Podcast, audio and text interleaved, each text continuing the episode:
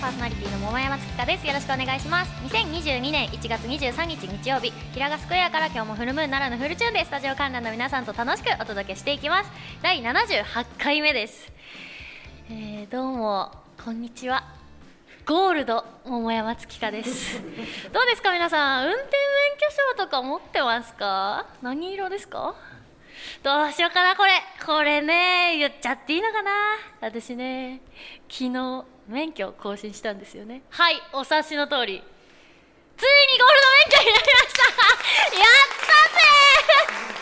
やったぜ。ありがとうございます。いやいや、でもね、全然当然のことなんですけどね。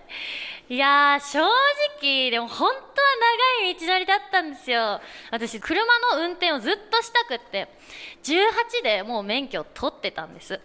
で、問題なく3年後更新をして、緑から青になり、次の更新でゴールドだってところでですね、くしくも、取得から6年後ですね、333で、19、20、21、22、23、24、24歳ですか、うん、今ですね、今ですよ。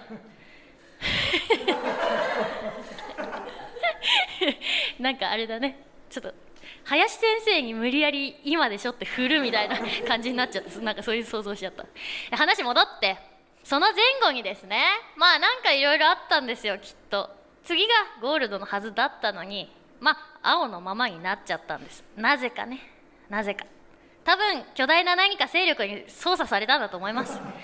で、やっと今回ですよ、ゴールドを取得しまして、いや、誇らしい。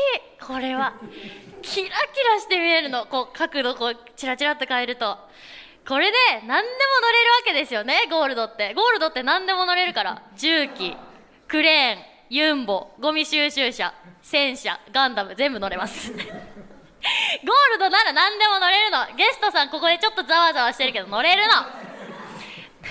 なんか警察署でね、更新をしたんですけど、めちゃくちゃなぜか私よくしてもらって、なんかさ、すっごい不愛想なイメージってありませんか？勝手にはいダメ、書き直し、帰れ、失格みたいななんかそんなイメージだったの。全然そんなことなくって、なんか警察署入って、ちょっとなんか何にも悪いことしてないのにちょっとそわそわするじゃないですか。で、入り口でこうキョロキョロしながら、そしたらこっちだよってわざわざ声かけてくれて、教えてくれて、多分まあ手にね、免許とハガキを持ってたから気づいてくれたんだけど、で、なんか登録カードの発行みたいなのを教えてもらったりとか、いろいろ紙をね、書くときも、じゃああっち記入台だからみたいなんじゃなくって、こことこことここ書いてねってシュッシュッって書いてくれて、めっちゃ優しくって、紙もそのまま手渡しで渡してくれて、もう佐伯さんっていう方でした。優しかった。で、書いて窓口に持って行って、荷物すごいね、それ何、どうしたのって話しかけてくれて、あ、これギターですって言って、私結構その日本当に荷物多かったんですよ。ギターとかでかい紙袋に物販入れて、自分の手荷物のリュックも持ってたし、預かってあげよっかって言ってくれて、身軽な状態で更新をしたんですよ。可愛いと得だなと思いながらね、まあなんかまた紙を書いたり視力を測ったりするじゃないですか。視力もわかんないとか言ってたら教えてくれそうな感じでした。教えてはくれませんでしたけどすっごい丁寧だったの、とにかく。で、なんかこっち座ってくださいとか、今日寒いねとか、なんかこっちの方が広いからこっち行っていいよとか言ってくれて、もう気分良くなっちゃって、こっちはVIP対応ですよ。さすがこれゴールドだなと思ってで、私もね、なんかしてあげたいと思ったんですよ。みんなそうだと思うんですけど、免許の更新って写真が重要じゃないですか。一大イベントですよね。写真撮る前に、はいここじゃあ座ってねって言われて、あ、優しいなって思いながら座って、コートとかここ置いていいよって、至れり尽くせりだなと、何かしてあげたい、恩返しをしてあげたい、笑顔が見たいって思ってじゃあ撮るね、せーのって言われた瞬間、ゴリッゴリに変顔したんですよ去年桃山がテレ東を震撼させたあの車の顔モノマネ、アルファードバージョンを披露したんです。さすがに怒られるかなと思ってチラって見たら、めちゃくちゃウケて、警察でドッカンドッカンしててめっちゃ笑ってて、大丈夫みたいに言われてまあ、シャッターを押してなかったんでね、これで押しちゃって撮り直しとかなったらまあ迷惑になっちゃうんですけど、これ 3,2,1 でやったから、まあ、セーフなので次はちゃんと撮ってでビデオを見て免許を受け取ったんですけど、私ね今めちゃくちゃ髪の色が明るいんですよ。これほんと数日前に染めたの。あ、これ5年かと思って、なんか改めてちょっと自分の気持ちがさーってなっちゃって、大丈夫かなみたいな。でも顔は可愛かったけどねでなんか万が一さ事故を起こしたりとかしたら出すのがこの髪色なわけよ。なんか印象悪そうじゃん。だってドンキでキティちゃんサンダル履いてスウェットでふらついてる人種の髪色なんで今ただ本当に免許めっちゃ良かったんですよ。ちょっと持ってきたんで見て。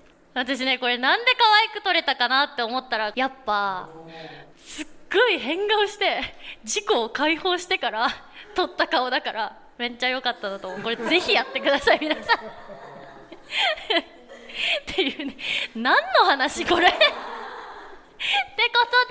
とで、今年から国に認められた女ゴールド免許桃山としてね毎日過ごそうと思います。しかも私はマニュアル免許、マニュアル運転できますから。教習所にちょっと前に行ってオートマ限定解除したんですよ。これがガンダムを運転できる免許さて終わります。桃山月花のムーンジクラジオではあなたからのお便りを募集しております。市川うらら FM 桃山月花のムーンジクラジオのメールフォーム、またローマ字で桃山月花 yahoo.co.jp、 月花の2は TSU でローマ字桃山月花 yahoo.co.jp、 ツイッターお持ちの方はハッシュタグカタカナでムーラジとつけて投稿してください。お待ちしております。この後は素敵なゲストさんの登場です。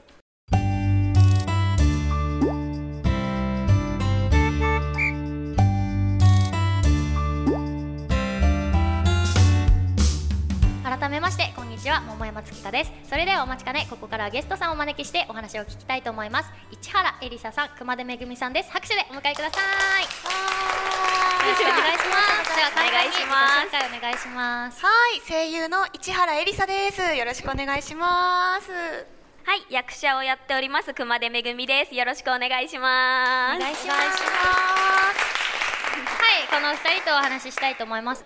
あ、はい、すごい役者さんと声優さんでバラエティ豊かになりましたね。本当ですね。どんな活動を最近してるんですか、お二人は。声優さんの活動気になりますね。やっぱ声優さんの活動ですか。私もちょっと興味あるので、同じお芝居をやってる身としては。ありがとうございます、はい、あ、でもアニメに出たりゲームに出させていただいたりみたいな感じなんですけど、私声優の他にもアニメに出させていただいたウィクロスディーバーライブって作品があるんですけど、それがカードゲームの作品で、はいはいはい、タカラトミーさんのトレーディングカードゲームウィクロスのアンバサダーとして、宣伝大使として、ウィクロスガールズっていうユニットとしても活動したりしてます。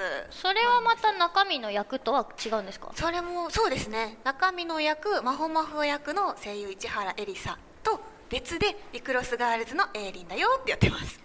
そうなんです。なんか住み分け難しくないですか。難しそうですね。どっちもとしてやってます。エイリンって呼ばれてるんですけど、さっき控室でなんかあだ名あるんですかみたいな話して私は熊めぐって呼ばれてます。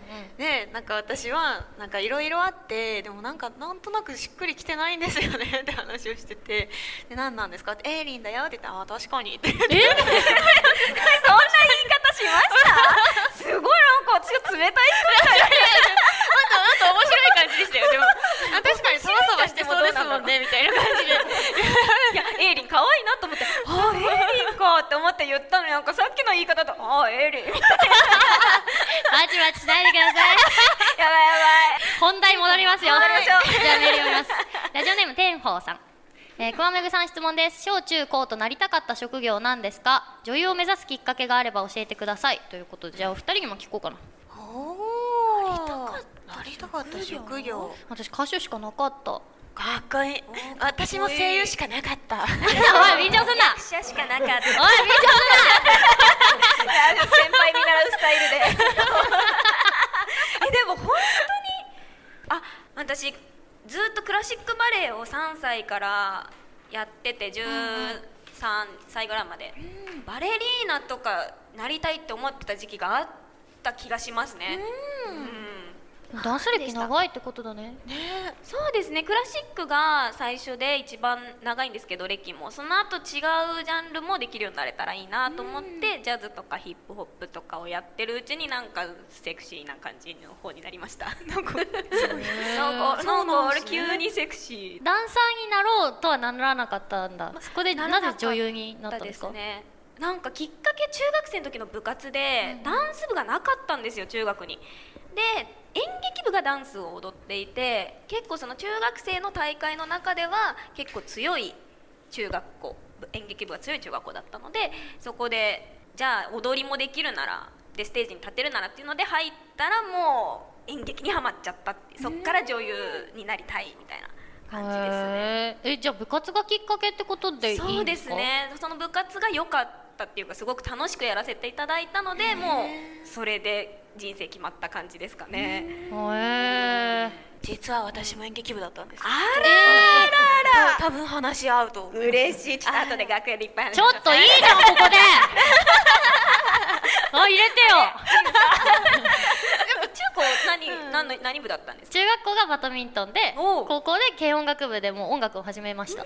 じゃあ音楽はもうずっとやってらっしゃるけど、運動もできるんですね。できます。すごい、かっこいい。はい、すごい。中学は関東大会まで行ってますし、小学校はサッカーやってたんですけど、全国3位になりました。サッカーやってたんですか？すごいですよ。今ゴールド先輩のドヤ顔すごいですよ。ドヤ顔、ちょっとカメラに向かってやっていただいて、音声だけの方に見せられないのがすごい残念。でもすごいやってました。私、桃山さんのファンみたいでちょっとあれなんですけど、その桃山さんの高校時代の軽音部の話をしてる回のラジオも聞いて、前々回かな、なんかすごいいい学生生活を送ってらっしゃってるんだな。すごいいいゲストだね、あなた。いや、なんかファンなんですよ、もう。ありがとう。もうファンです。めっちゃいいなって思って、なんかそれ聞いて、私なんで軽音部入んなかったんだろうってちょっと思いましたもん。あ、軽音と演劇とあったんだ。軽音部もありました。ですっごい悩んだ結果、でも演劇もやりたかったから演劇部入って、大学で軽音部入りました。演劇部の大会とかありましたよね。ありましたね。そうなんですよ。慶応も大会はないのか。うちあんまりちゃんとやってない部活だったんですよ。なんかやりたい人がライブハウスとかスタジオ借りて外でやるみたいな。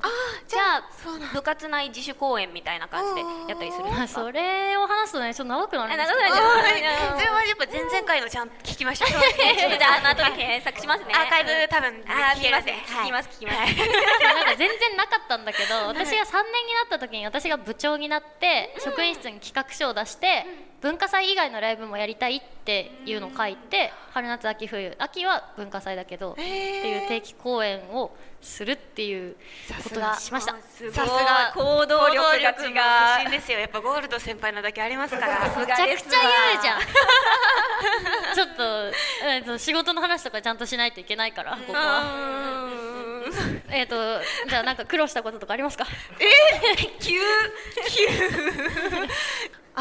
あれですね、コロナ禍で初めてのアニメレギュラーだったので、最近デビューした新人声優の苦労といえば、アニメで昔は全員で収録してたのが少人数になっちゃって、先輩のお芝居を聞けないっていうのはちょっと苦労かもしれないです。そうですよね、今なんかどんな現場でもそうだろうけど。そうなんですよ。っていうか、なんかそこでの技術もそうだけど、監督とか演出家の方がどういうディレクションしてるかっていうのもなんか盗みたいというか。そうなんですよ。なんかね、他の方へのディレクションで聞いて、それをその方がどうやって直してるかとかもすごい勉強になるので、めちゃくちゃ聞きたかったなって思います。私、舞台が多いんですけど、舞台のお稽古もまさにそれです。他の先輩役者さんとかが演じてるの稽古場で見させていただいて、演出家さんの演出でどう変わっていくのかとかがすごい勉強になるので、やっぱりお芝居通じるところがあります ね。そうですよね。なんか自分がどんなにうまい芝居をするかって、やっぱ演出能がないと再現できないというか、やっぱこういう役にはこういう芝居がいいんですよねっていう考える力って絶対必要だけど、注意されたりされてるのを見ないと分かんないですよね。それ確かに。で実は私この間ちょっと声優の方少しやらせていただいて、普段舞台ばっかりなので声優さんのお芝居っていう声だけで表現するっていうのがめちゃめちゃ難しくって、なんかその舞台だと体とか表情で表現できることを声だけで全部載せなきゃいけないのが結構難しくて、そうですよね。逆に声優さん始まりで舞台来られる方が舞台の方が難しいっておっしゃる方も多いんですけど、確かに、なんでしょうね、なんか言っちゃうとアニメって型があるって言われてるんですよ。だからその型の中でその型のお芝居を載せるっていう感じは、でも型でやりすぎるとまた型芝居って言われちゃうんですけど、難しい。あら、なんかコツとか気にせずに、なんか自分が選ばれたんだったら自分のお芝居をすればいいと思うけど、その感情が声に上手に乗らないことがあるので、そういう時は自分で録音をして、なんで感情乗らないんだろうっていうのを確認して、ここもっと音上げたらここは感情乗るんだとかを意識一回して、でお芝居するときは一旦それを全部忘れてなるほど、難しいんですけどね、全部音で覚えてアフレコしちゃうと本当に型になっちゃうので、練習するときに自分の声を聞くっていうのは結構大事かもしれないです。録音、そうですね、もっとちゃんとやってみよう、録音、でもそれこそ歌とかも録音で聞くの大事ですもんね、きっとね。やっていらっしゃいます？私はだいぶすごく生を大事にするから、あんまこうやって歌をここで裏声でちょっと経ったらちょっと拳聞かせてみたいな、それこそ型を作らないようにしといて、でもリズムは絶対外れちゃダメだから、レコーディングの前日とかはその撮る曲の BPM、テンポのメトロノームをずっと聴きながら寝るみたいな。歌い方はもうその時。でも確かにその方がなんかね、感情というかグルーヴ感というか生まれるんですかね。かっこいい。でもこのパターンって取っといてどっちにしようかなって選ぶことはもちろんありますけど。じゃあ表現方法としてはちょっと舞台のお芝居と近いかもしれないですね。生だからその型にもちろん。順番が決まってるやつとかはあるんですけど、立ち位置とか、でもその相手のお芝居に生で合わせてその時の感情でお芝居するので、毎公演ちょっとずつ違ったりするのがもしかしたら同じかもしれない。ライブで毎回その気持ちとかお客さんの感じで変えてらっしゃるから、全然違います。そうですよね、表現者トーク楽しいわ。そういうのしたかったんです。そうですね。ということでお話ありがとうございます。またお便りのコーナーです。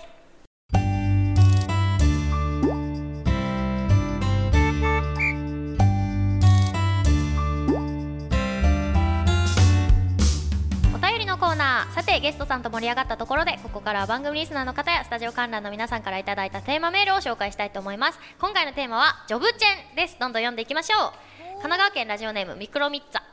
車の顔モノマネが特技の桃山さん、よく知ってんな。もし声帯がダメになってもディーラーの横で桃山顔面パンフレットを販売していたら儲かるかもしれませんよ。なるほどね。それだけ似てるんだね。続いていきます。収め方。東京都江戸川区じゃなかった福岡県ラジオネームナッチ。引っ越したんです最近。そうですね。なるほど、おめでとうございます。桃山田さんの転職先ですが、先月生で見た際に腕が長かった気がしたので、その特徴を生かしてプロボクサーがいいと思います。ただ受験資格はプロテスト申し込み時に満34歳までなので、みそじの桃山田さんには猶予がございません。持ち前のストイックで体を仕上げて、まずは合格を目指して頑張ってください。合格の際にはムーラジでリングネームでも考えましょう。みそじじゃないからね私。なんか言ってるけど。神奈川県ラジオネーム首位打者伊藤。桃山さんが転職するならケーキ屋さんもしくはお花屋さんがいいと思います。いじってんな。可愛いじゃないですか。いじりなんですか。すさんでる私。可愛いから似合うなって普通に思っちゃったんですけど、いじりなんですねこれは。嬉しい。ちょっと目から鱗でした。なんだ、首位打者伊藤いいやつだったのか。続いていきます。改めていきます、気持ちを。ラジオネームはっちゃん。月花さんが歌えなくなったら真面目に考えました。泣き。1小説家、2落語家、3楽天家、4吉野家。おー、どれがいいですか？4つありましたね。落語家かな。あー、吉野家じゃなかった。初天神が一番得意です。ちょっと今度ラジオとかでやってほしいですね。時そばラジオでやったことあるんですよ。めっちゃ聞きたい。ズズってやったんですか？やりました。かっこいい。すごい。今日気持ちいいな。よいしょ。盛り上がっていただいて。ちなみに何やりたいですか？お二人は。この中でですか？私小説家になりたいですね。いいよ。そう、吉野家はもう選べません。じゃあ1、2もう埋まっちゃったから。じゃあ楽天家で。ふわっといきます。そうしましょう。イーグルスかな。はい、楽天だから。続いてラジオネーム埼玉のマッサン。テレワークとは無縁の職場でしたが、コロナで一気にテレワークが始まりました。今までの毎日通勤地獄からは逃れることができて、遠距離通勤でも少しは心にゆとりが持てるようになりました。通勤時間の節約分をちょうどムーラジを聞くのとお便り書きに当てています。果たしてこの生活はいつ終わってしまうのか。コロナの収束は嬉しくもあり悲しくもありです。善良なリスナーだった。テレワークになってラッキーっていう人も増えたんでしょうね、やっぱ。そうですね。なんかそれまでずっとお家でやってた方が最近職場行かなきゃって言ってるのよく聞くので、そう、やっぱ慣れちゃうとっていうところあるんでしょうね。そうですね。お家でだね、でも私たちはねイベントできるようになると嬉しいので。そうなのよね。そうなんですよね。うん、ですよ。だから就職じゃねえや、じゃねえやとか言うんだ。やべやべやべやべ。今こうやって。エイリンだよ。うん。続いていきます。はい。福岡県。前回放送でお伝えした停電頻発でブルーレイレコーダーが死にました。ナッチ長いな。自分がなりたかった職業ですが、舞台役者です。3年前に初めて舞台を観劇したのですが、内容といい出演者といい、とても魂を揺さぶられました。年齢やら当時の環境やらで実際に転職はしませんでしたが、20代とかに観劇していたら転職してたかもなと思います。経験積んでたら桃山田さんとも共演してたかもですね。桃山田さんとは共演してないかもしれない。でも確かに影響を受けた作品ってあるよね。ありますか？私子供の頃はずっとローマの休日好きでした。子供逆に子供じゃなく子供の時見てなかったな。あ、そうか。じゃあなんか腕噛まれたみたいなでキャッキャッキャッキャみたいなこと。そう、可愛いみたいな感じ。ああいうデートしたいですよね。そうですよね。さらってほしいよね。ありますか、エリン？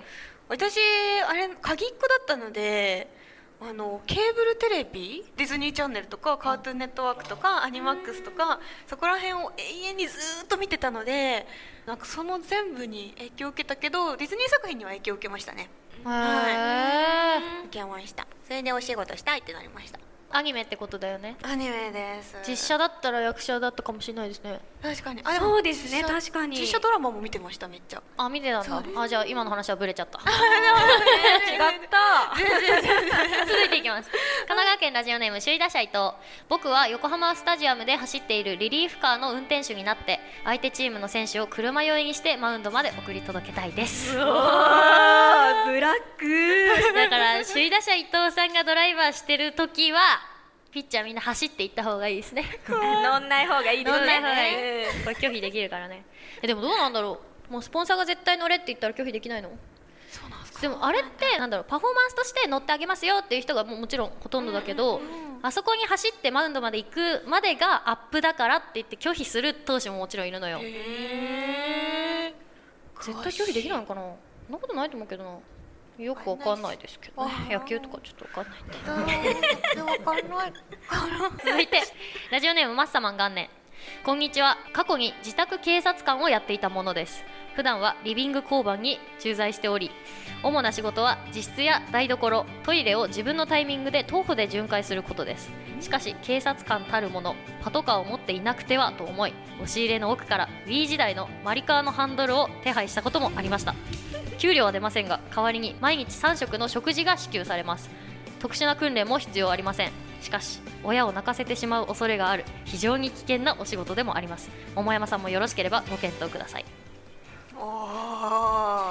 でも私も副業でこれやってますから自宅警備副業でやってます。副業ででも私も舞台がないと自宅警備かな、だからいいお仕事ですよ、本当に、いいお仕事です。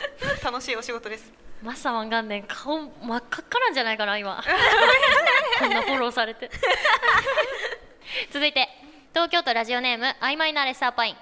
今回のテーマはジョブチェーンということで、桃山さんにぴったりなジョブを見つけてきました。それは遊び人です。どこがぴったりかって、観覧の皆さんは納得してそうな反応をしてると思いますけど、だと遊んでさ、私そんなことないだろうすごいこれは曖昧なレッサーパインが悪いな出禁にします続いて東京都昭島市ラジオネーム一人で何が悪い。桃山さんへのおすすめの職業を考えてみました。桃山さんといえば誰にでも噛みつくイメージが強いので、国会答弁で質疑応答している議員の後ろでヤジをかます職業に就いたら転職になるのではないでしょうか。確かにそんなわけないだろうどういうことだ早速飛ばしてらっしゃるヤジを。そう自分の言葉でお答えくださいすごい声出てる恥ずかしい。遠くの席まで届きましたね。これはニュースに出ちゃうやつだ。でも国会答弁は本当に死ぬほど見ました、私。そうなんですか。なんかテレビつけて同世代のタレントたちが活躍してるのがムカつくんですよ。もう私もアニメ見るの悔しいんで、他の人が出てるアニメ見るの悔しいんで私の推しは天勝さんでしたそう確かに、はい、お便り以上です。たくさんのお便りありがとうございました、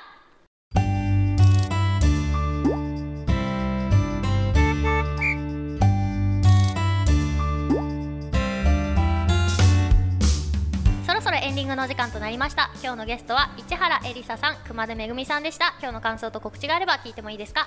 はい、市原恵里沙です。今日はありがとうございました。いや、楽しかったです。ありがとうございます。もうこれいっちゃん最初に言っちゃあれですね告知ありますかはい、告知はですね、時空の歪みが難しいので私のツイッターとホームページなどなど見てくだされば大体告知がされておりますので、ぜひチェックお願いします。ツイッターのフォロワーを募集しております。お願いします。はい、ありがとうございます。そして、はい、熊手めぐみでございます。本日はありがとうございました。すごい楽しかったですね。初っ端になんかあらぬ疑いをかけられ、バチバチさせられてしまいましたが、なんかすごく楽しく、本当に表現者トークを結構できたのが私的にはすごく楽しかったです。お芝居されてる方と音楽されてる方とでちょっと違うジャンルの、表現のトークを一緒にできたのが本当に楽しかったです。ありがとうございます。ありがとうございます。告知は2月の第1週目に舞台に出演します。詳しい場所、時間、チケットの情報など私のツイッターが一番わかりやすいと思うので、よかったらツイッターからチェックよろしくお願いします。ありがとうございます。はい、ありがとうございます。次回の桃山月花のムーンジックラジオの放送日は2月13日日曜日です。詳細は番組公式ツイッターホームページでお知らせしますのでチェックしてください。番組への感想やテーマメールは番組公式ホームページのメールフォーム、またはツイッターお持ちの方はシャープカタカナムーラジとつけて投稿してください。さて、次回の放送は2月13日バレンタイン前日。リスナーのみんな、正直に言います。最近言い過ぎてごめんね。私、桃山月花は告られたい、好きだって言われたい。そこで次回のメールテーマはこちら、付き合ってください。桃山への愛の告白お待ちしております。気恥ずかしいうぶリスナーはバレンタインエピソードでも大丈夫です。皆様の愛のメッセージお待ちしております。最後に観覧の皆さんと一緒にお別れしたいと思います。私が桃山月花のと言ったらムーンジックラジオと返してください。お二人もお願いします。では行きますよ。桃山月花のムーンジックラジオ、お相手は桃山月花と市原恵里沙と熊手めぐみでした。ありがとうございました。またお会いしましょう。ありがとうございました。